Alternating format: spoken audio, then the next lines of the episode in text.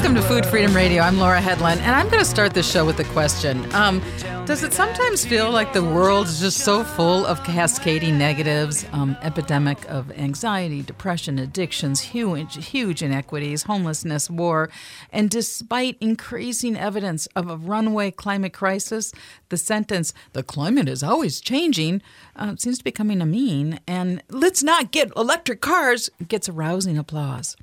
So the fact is that we are in a climate crisis, and this, these facts are from Wired magazine of August 17th, 2023. There's more carbon dioxide in our atmosphere than in any time in human history, 419 parts per million. Pre-industrial levels are 278 per million, and a stable climate is around 350. Um, so since 1980, the climate has increased by two degrees Fahrenheit.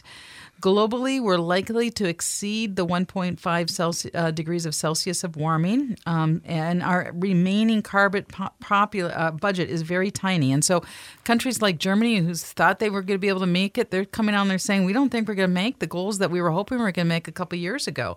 Um, and we know that there's been extreme heat events; they're becoming more frequent and more severe. Two thirds of extreme weather events in the past 20 years were influenced by humans. The number of floods and the instances of heavy rains have uh, went up four times since 1980.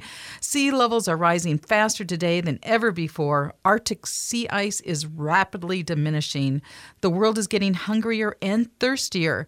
For the first time in decade, world hunger is increasing, and climate change is the big driver of all of this average wildlife population has dropped by 60% in just over 40 years. So these are during life. So there's all these cascading negatives, right?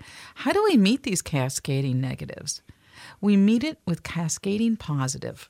And so I had a, fun story. I met someone who was promoting electric school buses, and she said when the school buses came out, they were, and she was a, a retired doctor, uh, they were healthier for the kids. They were cleaner, they were quieter, there was less stress, and there were fewer behavioral issues on those electric buses because they were calmer. Um, edible Boulevards, the Minneapolis Edible Boulevards, they're offering a free cooking class. We'll talk more about that at the end of the show, but the free cooking class is on October 14th at 11 o'clock at Waite House or via Zoom, and it's with Derek Nelson. He's going to be talking about how to make corn salad. Salad. So edible gardens. Know, and, and sometimes things like school buses and growing food in the boulevard can seem so small against such daunting challenges. Yet it is in the small things. Ask Frodo or the author of Diet for a Small Planet that great ch- ch- challenges can be faced in our small actions. Um, on today's show, we're very pleased to have in studio with us Jim Doten, and he is a climate, he's a carbon sequestration program manager for the city of Minneapolis. Welcome to Food Freedom Radio. Oh, pleasure to be here. Great. And um, so uh, tell us a little bit about yourself. Uh, well, I've been in the environmental field for going about 37 years. Uh, primarily had been I'm a geologist, practicing geologist. So I started out working in cleaning up uh, contaminated properties and trying to remediate soil and groundwater. So I did that for 20, 20 some years, and the past 13 I've been with the city as an environmental regulator.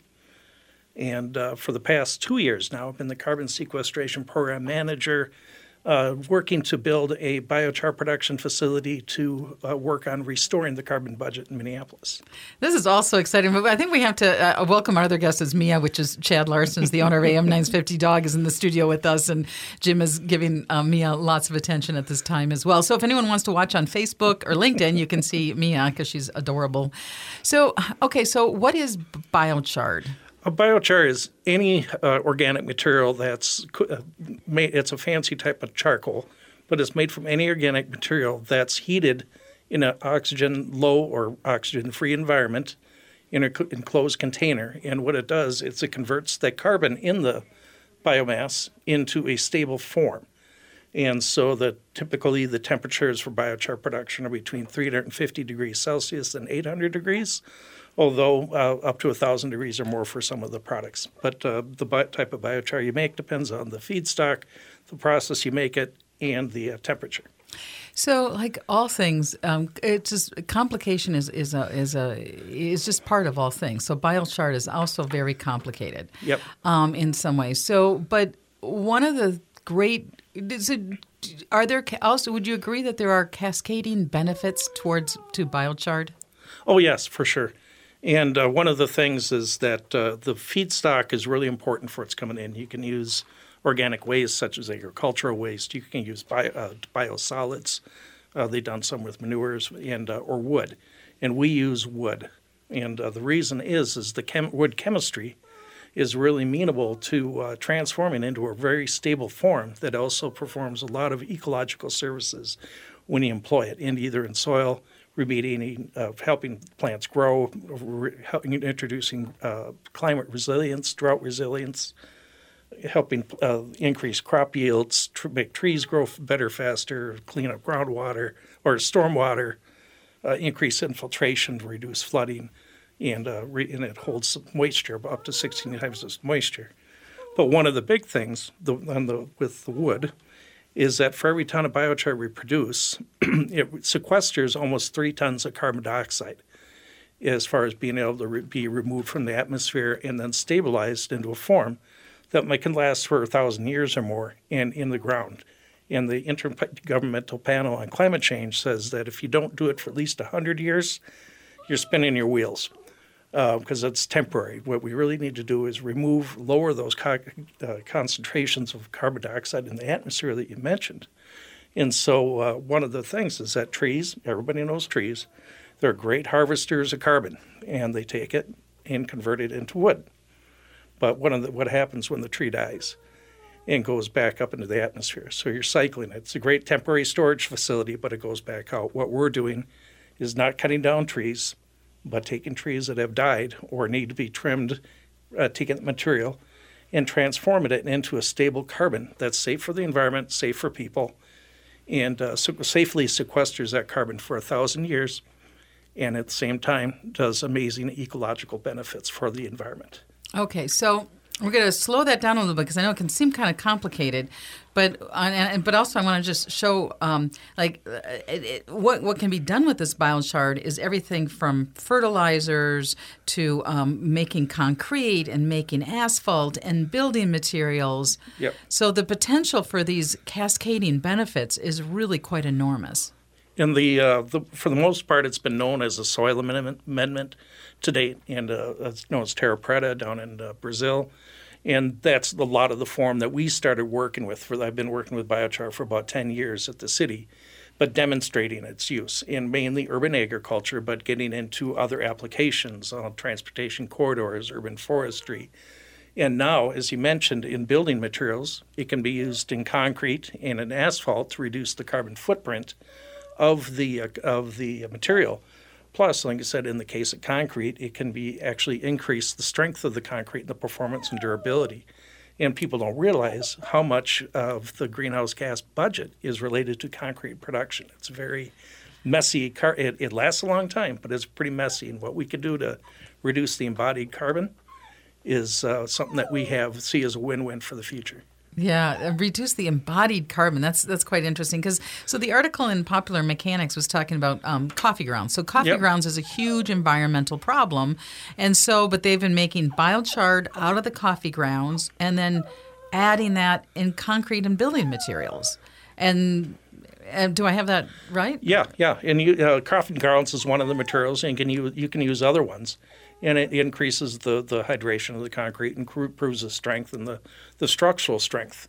And you know, too much is a good of a good thing is too much, but uh, uh, really does uh, work to take a waste and turn it into a beneficial product.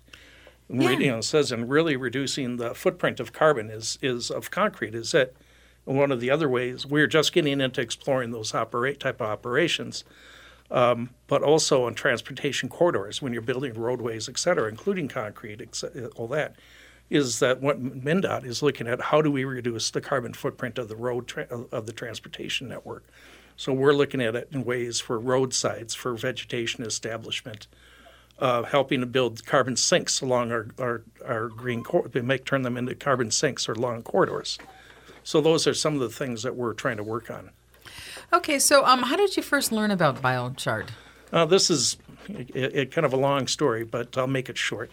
Is that uh, in, i was in the Guard and uh, was called National up Guard. National Guard and called up to Afghanistan. I was a hydrologist on an agribusiness development team in southern Afghanistan. And uh, as it turns out, that uh, our agronomist didn't like going outside too much at the time. But uh, so I go out and on top of looking at the water, I'd look at the soil, and, and uh, the water wasn't the issue in this case. You know, you had to manage the water, but the soils were extremely depleted. And it really meant a difference towards the uh, uh, reducing the food insecurity of the of the villages, and what does that mean for the stability of of the of southern Afghanistan? So I looked around and happened to find this thing called biochar. And so I was trying to establish a village level program where they can make biochar using the agricultural waste and try to wow. slowly restore the soils there and increase the productivity of their thing and their economic and food security, or reduce food insecurity is the best way to put it, so that they didn't have to rely on extremism to uh, get by or react, and so and try to improve the base life of their and the economic base so that the, the people can survive. Mm-hmm. So uh, when I came back to the city, um, they found out what I was doing there. On top of bees, we put bees on City Hall, and that's another project we worked mm-hmm. on in Afghanistan. But uh, in this case, um, we got some biochar, started experimenting, since it's demonstrating its use and showing how, figure out how to use it around. And it turned out that, yeah, we were one of the first cities in the United States to start working on this.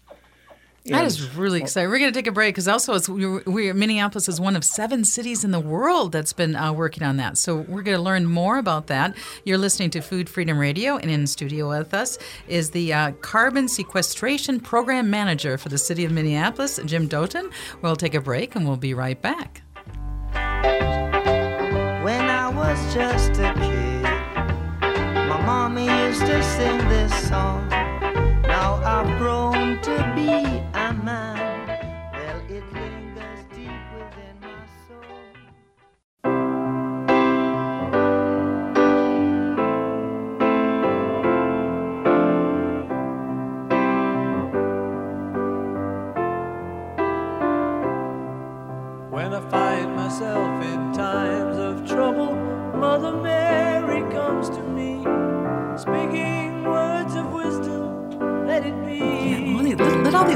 Benefits be? this is Laura Hedlund. You're listening to Food Freedom Radio, and in studio with us is Jim Doten as the uh, uh, Carbon Sequestration Program Manager for the City of Minneapolis. And before we went to break, um, so Minneapolis is one of seven sites that's working on biochar. Yes, uh, originally so we were, I believe that one of the first cities, if not the first city in the United States, that was working with biochar, demonstrating it in municipal uses but is something that was relatively unknown. It's known around the world, but in the United States, it's mainly been on the West Coast and moving inland. But a technology that's been is being adopted in uh, Europe and elsewhere, but the United States has been behind the times. Right, and I, I mean, some people argue that this technology goes back hundreds and hundreds of years. I mean, people used to bury carbon to increase, make the soil richer, right? Yep. And this is that's a good point. Is that this is not a new technology but it's being rediscovered. And uh, like I said, the, the Terra Preta soils are over 2,000 years old and have been done. And now we find other cultures in, in Asia and Africa that have used this technology, and the Native Americans here used it in a different, you know, slightly different form. But this is how they return carbon to the soil, and they found that it improves fertility. So, so being humble to nature, and uh, you know, working with nature and understanding um, the yeah. cycles of carbon. No, exactly. And what we've, just like with forest fires, we've been trying to suppress the fuel and actually made it worse. Mm-hmm. Uh, or uh, suppress the fires. And so we've made it worse and take, taken a look hint from nature, how nature's cycles work. And it used to be thought that charcoal or the, this carbon was just a lump in the ground. It didn't do much. But it turns out it's really the battery that provides the electricity or the energy for the soil to function. It's right, because hard for me to get my brain around it. It is, it and does. you know, and, and I know I was listening to kind of a complex one from a soil scientist, and it's like it's very complex. So there can be biochar that's very great and that works very uh, efficiently in some areas, and there's some biochars that it might not work as efficiently in other areas. So yep, there's different. Like I said, mentioned there's different types with uh, biosolids or agricultural waste, green waste, or the wood. And for us, the woody waste is what we use and uh, it provide the, our experiences provides the best, most stable uh, biochar with ecological benefits that are suitable for what we're looking for in our temp, our climate and our temperature, or our soil conditions. And it really does vary quite a bit, and you have to know where you're putting it, how you're applying it, and these are things that we're getting beyond the trial and error, and really trying to come up with prescriptions or directions on how to use this, and how where where it would be effective, where you're not going to see an effect, uh, but what are you trying to do? And when I started this, the, the, I was told to keep the fo- focus on ecological benefits and we worked a lot with uh, community groups inside what we call now our green zones, where uh, we've had historical environmental justice issues. Uh, so dealing with the BIPOC community, et cetera, and helping them build their own fo- food sovereignty. We uh, developed up a memorandum of understanding with the Shakopee, Mdewakanton, and Sioux community down in Shakopee, and uh, they have the, had the state's largest uh, compost facility down there. And so we had an agreement with them to provide the biochar, they provide the compost, and we worked with community groups throughout Minneapolis in order to help uh, improve their uh, uh, community gardens. And particularly for select groups, that, you know, to help with, uh, we worked at a lot of work with the urban Indian community and others, trying to focus it, our, our work on those where it's most needed. And that is part of the working in the health department. And now we've demonstrated that well, and uh, the, the focus now is a lot more focus on climate change. But it, my uh, trademark and my usual new presentation, I have a slide of a Twix bar, left and right Twix. One side's climate benefits, the other side's ecological. You can't tell the difference. There's, it comes in the same package. Mm-hmm. So this is, uh, you, you, can't. I, I, think we need to talk about both. Is what it does for the environment. It's a positive thing. Uh, one of the, the, the perceptions is, well, this might be hazardous. And we're working with the University of Minnesota, the Natural Resource Research Institute up at the uh, University of Minnesota Duluth campus to make sure that what we're doing is safe and effective. It's you know that is beneficial, and to demonstrate what those benefits are, and to and to show that we aren't having a deleterious effect. We're not introducing contaminants, right. et cetera. So making sure that it's a safe for, for this. And you had mentioned earlier when we were before the show uh, we formed, recently formed Minnesota Biochar Initiative. Minnesota Biochar Initiative. Yep, and okay. it's just a brand new organization. Yay. But, but uh, what we're trying to do is get the groups together so that we, when biochar comes out, we don't have an uncontrolled situation where we have unsafe practices, and it's just kind of a, a lawless environment. We want to make sure that it goes out, that we have a, a standard that we work by testing the biochar, making sure that the right biochar goes in in the right applications where it needs to be. And we're working with uh, uh, university level researchers and USDA and other officials to make sure we do it right. And now we're just just got a, uh, added a member with the Forest Service on this as well. So we're looking at all sorts of applications, natural resource management, uh, and then we're getting into starting to crack that open about looking at construction materials and other effects so we can build those, those carbon cascades in within to reduce embodied carbon, but also building carbon sinks. Um, we're one of the 77 around the world that won a grant from Bloomberg Philanthropies. There's over 200 cities that applied. We were one of seven, and that's largely because of the work we were doing earlier with demonstrating biochar. Okay, so I'm gonna. That, that's such a nice honor. Uh, you know, out of 200 cities applying, we were one of seven seven cities that got it. Yep. And it was actually because of biochar. Yeah. Yep. And this what this is is to actually produce. Uh, they had done one award in Sweden with Stockholm, and it happens to be when they were first starting. It was right first when I was looking at biochar, and uh, um, around 2013. Um, but uh, they, so Stockholm won it and won the mayor's award, got the money, they got it going, and from there, they're looking to replicate this around the world with uh, other cities. And so Helsinki, uh, Minneapolis, um, I'm trying to think, there's another city well, uh, in, in Hels- Sweden and Norway and Germany and and uh, England, not England. England didn't win. Bir- Birmingham was looking at it. Uh, and then in the U.S., it's ourselves, Cincinnati, and Lincoln. The, and uh, the three of us in the cities have, in the U.S. have been working together on this. But from here, what we're trying to do, there, this is really getting to be expanded. We just held the first Minnesota Biochar Summit at the University of Minnesota in May and had over 100 participants. And if I had done this 10 years ago, there, we could have fit in a broom closet. So the interest is really growing. It's the, everything from grassroots. We've got citizens who are active and reading about it and moving forward, as all the way up through uh, state agencies, different county government, uh, state government, federal government um, going out to the Department of Energy in Washington in November to help uh, with a work group that's set and trying to look at how to expand this, scale it, produce it, and what impact would we, we have on removing carbon. So it's really getting its stride. You know, uh, that's what's great to see that that it's It is, being and adopted. I, I'm kind of wondering about you personally right now, because again, Yeah. you stumbled on this when you were in Afghanistan, um, trying to find ways to make a sustainable food system Yeah. or support a sustainable food system. yep. And then, and then it's a really remote idea, and now it's uh, a hundred people are showing up to the biochar initiative, and um, a lot of government agencies are working collaboratively on this. Yep. So um, we're going to need to take a break, and we're going to come back. We're going to understand what is the nitty gritty. So what are, what are, how are you making biochar?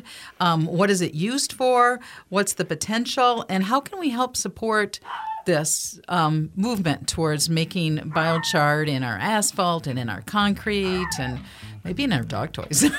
Maybe not the dog toys. I don't know if they should be dog toys. That's their dog in the background because can you? Anyhow, um, you're listening to Food Freedom Radio on AM 950, the progressive voice of Minnesota. Satisfy my soul, baby.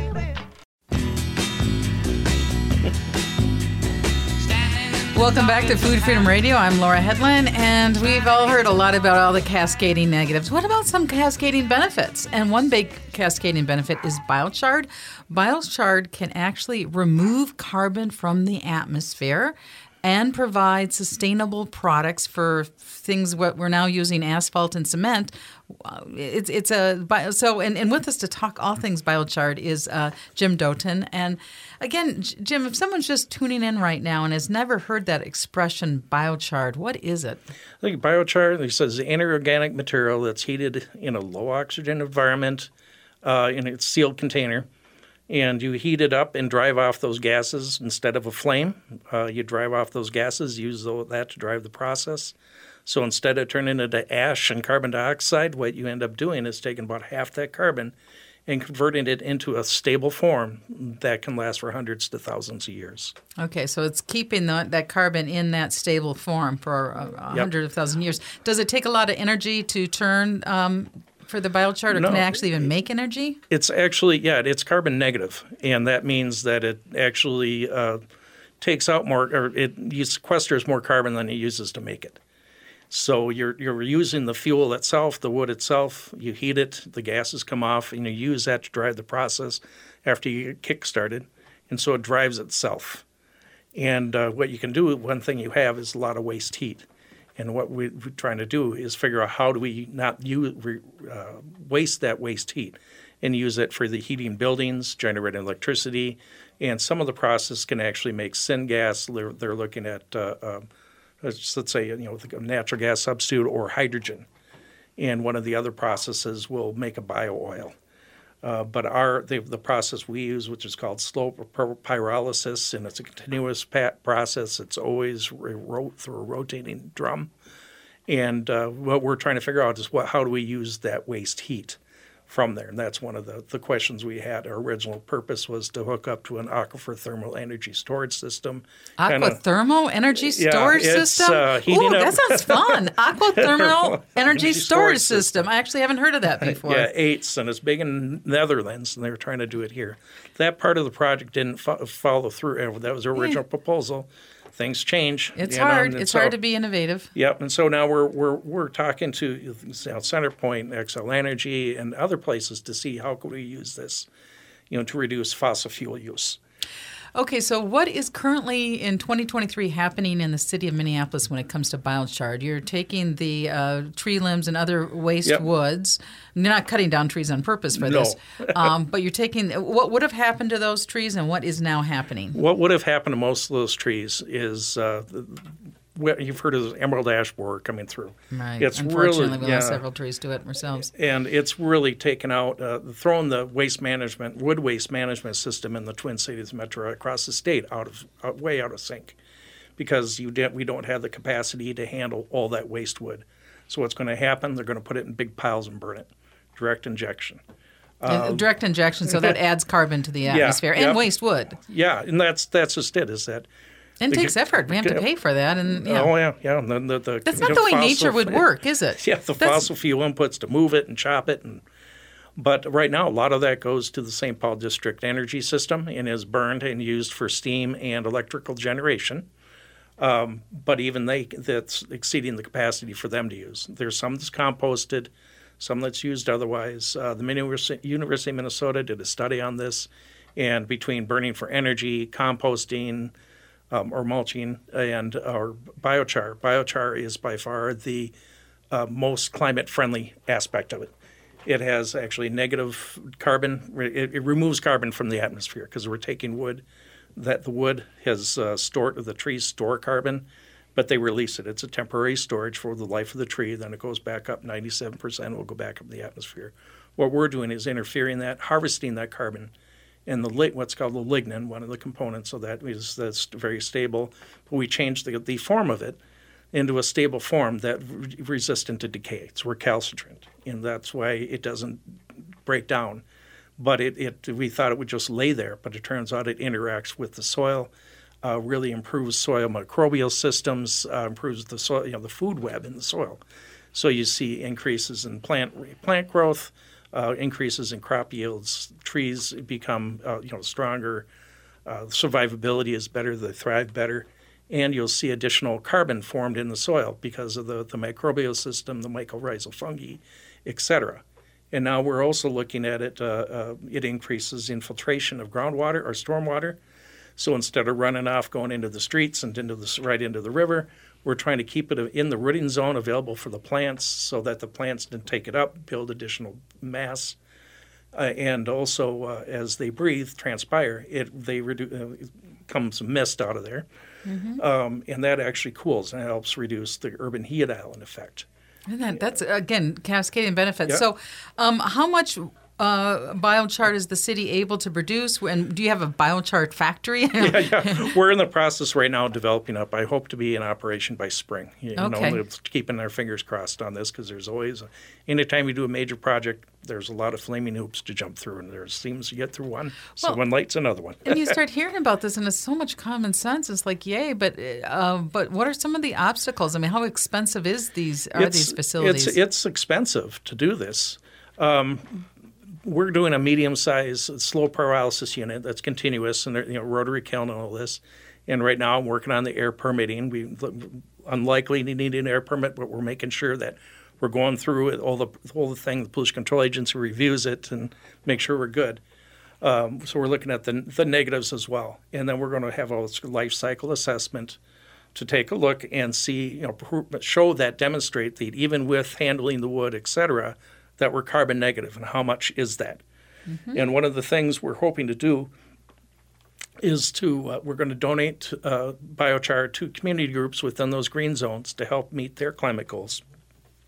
It's in our climate action uh, climate equity plan that was recently passed uh, to you know, use biochar in our green spaces to help up develop climate or carbon sinks and deal with uh, uh, the aspects of climate, try to mitigate the, the effects of climate change and also um, looking at uh, we, are working with the counties, various counties, cities, state agencies, et cetera, to use biochar in other municipal projects, whether it's in urban forestry, uh, lands, uh, landscaping, um, transportation corridors, et cetera.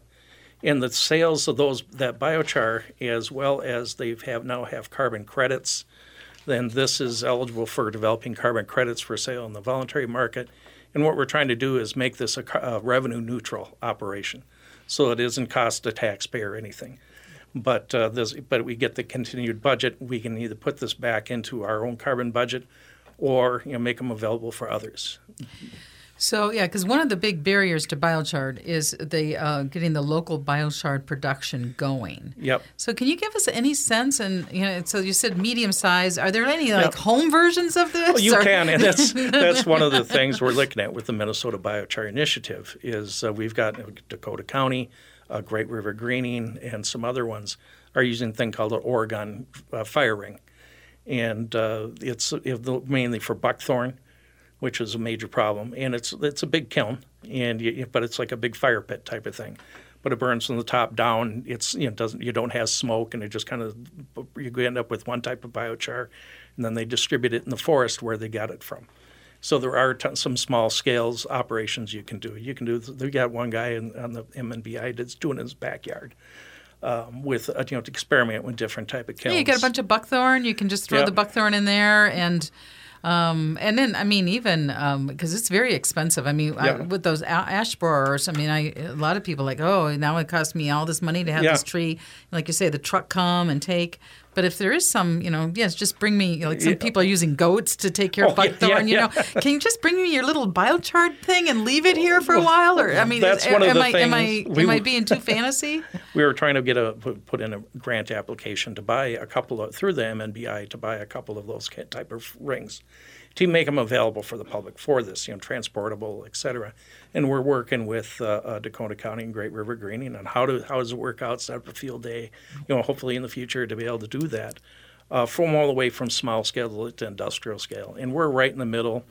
Uh, we'll be looking at producing about 200 pounds of biochar an hour that is about you, you figure about uh, anyways about probably about 30% of the, the tree when it comes in green weight you know green tree will be coming out as biochar. After you remove the water and stabilize the carbon dry it out because wood's got a, wet wood's got a lot of water.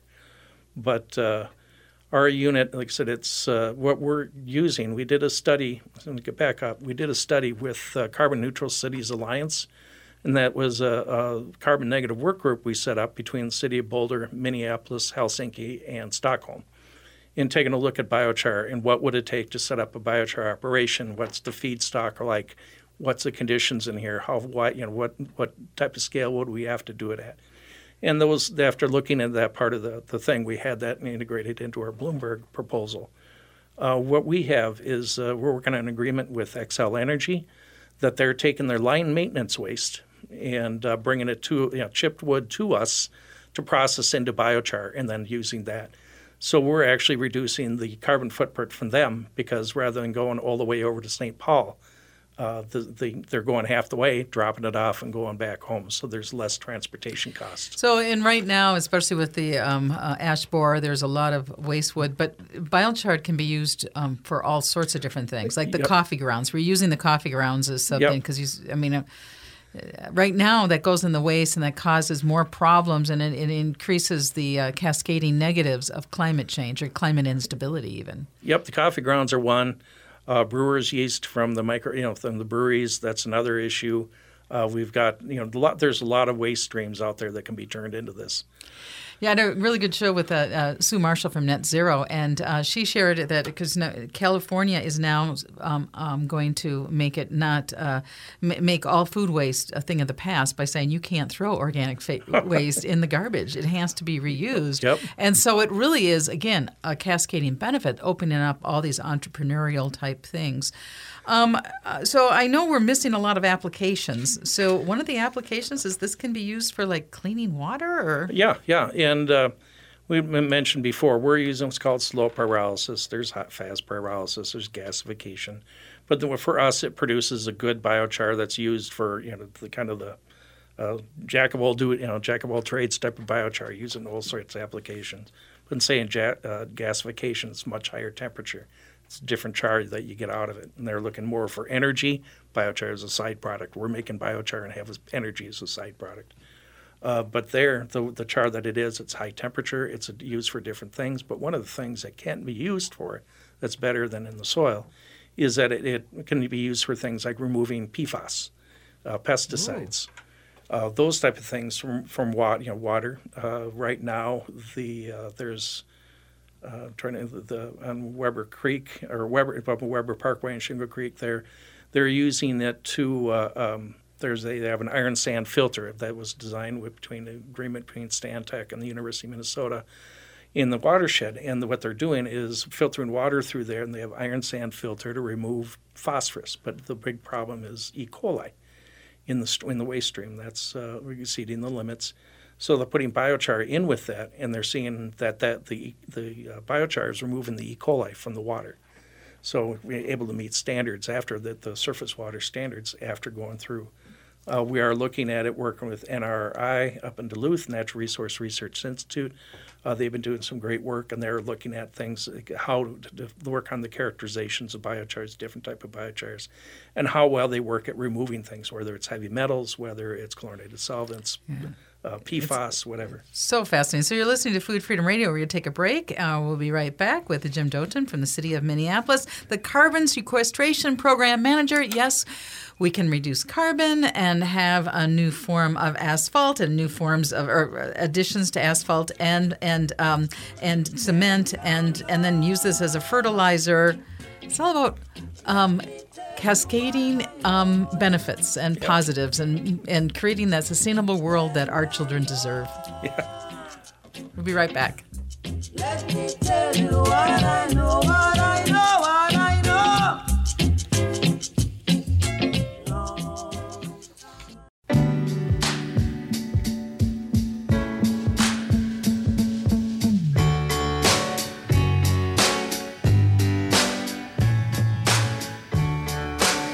Welcome back to Food Freedom Radio. I'm Laura Hedlund, and with us is Jim uh, Doten. He's uh, the Carbon Sequestration Manager, Program Manager for the City of Minneapolis. Um, all things biochar, and you wanted to make sure you uh, we talked about this watershed effort. Yeah, um, one of the things, kind of exciting things to see as this it's getting traction and, and really becoming known, uh, widely known, is that recently this this last spring I was able to go out to uh, Chesapeake Bay watershed um, out in Hershey, Pennsylvania, and uh, to talk about biochar. Their scientific technical advisory committee was looking at it. And as a result, and this is covering 63,000 square miles, five states, and trying to clean up the Chesapeake Bay watershed. So it's it's it's a pretty big populated area. And uh, as a result, now they've adopted biochar, and they're looking at rapidly scaling it up and using it in stormwater applications to control what goes into the uh, Chesapeake Bay watershed. In this case, they're really looking at nitrogen or nitrates that are coming up. That are coming in. They have a problem with that. So this is a way to clean up nitrates and sequester carbon at the same time. Yep. And uh, they're using the wood biochar like we were uh, referring to, so it's kind of neat. We d- talk about a lot of different aspects, and I was out there to talk about the wood-based biochar, and that's what they decided to adopt. Um, they're coming on out. In fact, Chuck Hedberg from the uh, Chesapeake Bay Watershed will be giving a presentation on it. We have monthly char talks.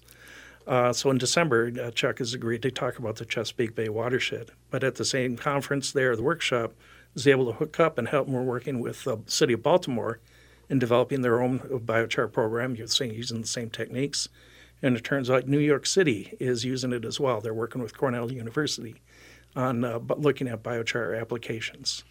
And I'd love to hear the the, per, the personal side because this sounds Yeah. kind of fun to actually be involved in grassroots solutions and solutions that are based on the wisdom of nature.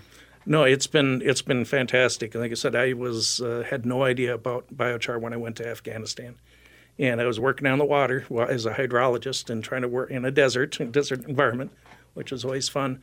But uh, like I said, taking a look at the soils, the root causes of what's going on here, and uh, the water wasn't the issue. And so, how do we actually address and move the meter in a positive way? And that's why I started doing research and found out about the biochar back when it was, like I said, it's been around for 2,000 years.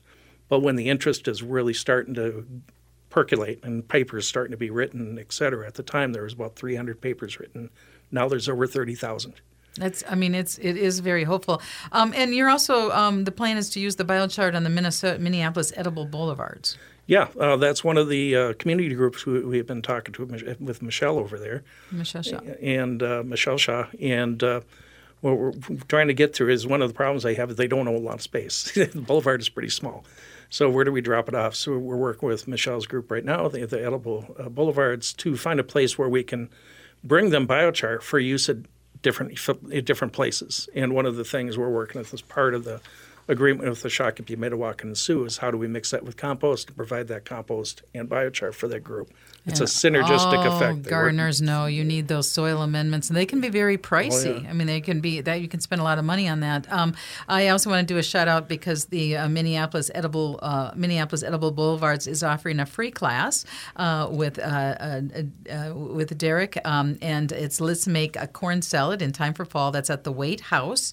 Um, it's on October fourteenth, eleven to noon, um, in person or on Facebook, and you can get more information by going to Minneapolis Edible Boulevards. I think Facebook might be the best way to reach out to them. But so, um, but the other thing that we haven't really talked that much about is the biochar and the use of fertilizers. I mean, apparently, you know, the world was in a crisis with the Ukrainian situation with how fertilizers are produced, and we know that fertilizing. Um, is really bad for con- climate st- stability. So, you know, having, um, and it's complicated. I don't want to oversimplify it, um, but biochar can be a wonderful solution when used appropriately in the appropriate soil conditions. And it's kind of interesting on that one is that with the fertilizer, it's not a fertilizer in itself, but it makes fertilizer work better by helping cycle the cycle the nutrients uh, properly, so you can reduce your fertilizer requirements. And uh, particularly with nitrogen, nitrates, and reactive nitrogen, excess reactive nitrogen has been a big problem getting into groundwater, surface waters, causing eutrophication, et cetera. But uh, what we're doing is we can reduce the nitrate use because it takes the nitrogen there, keeps it available for the plant longer, so the nitrogen in the fertilizer is actually used instead of going through and dissolving into the groundwater. And also nitrous oxides form, form during the nitrification, denitrification. Those are far more powerful than carbon dioxide as a greenhouse gas. So we can reduce that, the um, soil emissions from So, like one of the recipes I saw online, so I don't know if this is a good recipe or not, but you take some biochar, you take some manure, you take some pig urine, and then some topsoil, you mix it up, and you let that sit for a while, and voila, you've got some really Oh, good yeah. fertilizers. Yeah. Basically, the, it. the urine It's not that complicated. uh, absorbs the nitrogen from the urine. Uh, the urea keeps it available for the plants instead of breaking down. Uh, phosphorus, it, uh, actually in the soil, it does. You said it doesn't manage phosphorus as well, but what it does is for for whatever reason, found out that if you don't add it, what it ends up doing, the plants end up using nitrogen or phosphorus more efficiently in with the use of biochar. And so necessarily that it holds it and it does a transaction, but you'll see the increased use of pho- uh, improved performance of phosphorus, so you don't need as much. And that's the other thing is reducing nitrogen requirements by 50% in applications like corn that require a lot of nitrogen. So, uh, Jim uh, Doten, uh, Carbon Sequestration Program Manager for the City of Minneapolis and active in the Biochar Initiative, the Minne- Minnesota Biochar Initiative. Yep. Well, And down our last minute, anything else you'd like to say? No, no, it's been uh, uh, fantastic working with this effort, and I appreciate you talking about it. It used to be before, oh my gosh, here comes Jim with the biochar. Now people are going, oh, bring him over, let's talk to him. Well, you know, and I was like, did I see you show up at the meeting? I was like, 20, what about biochar? It's like, I was like, what's biochar? but it's, you know, it's, it makes so much sense, doesn't it? I mean, and it, it, again, it's listening to the wisdom of the natural systems. And we are the uh, becoming one of the nation's leaders and a global leader in Minneapolis on demonstrating how to do this and be car, you know, forward in our ca- carbon fight. Forward in the carbon fight, a stable climate, Yep. cascading benefits, nice clean electric buses, food on the urban boulevards. yeah. Let's smile. Keep your love light Yeah. burning. Uh, thank you for listening. You've been listening to Food Freedom Radio.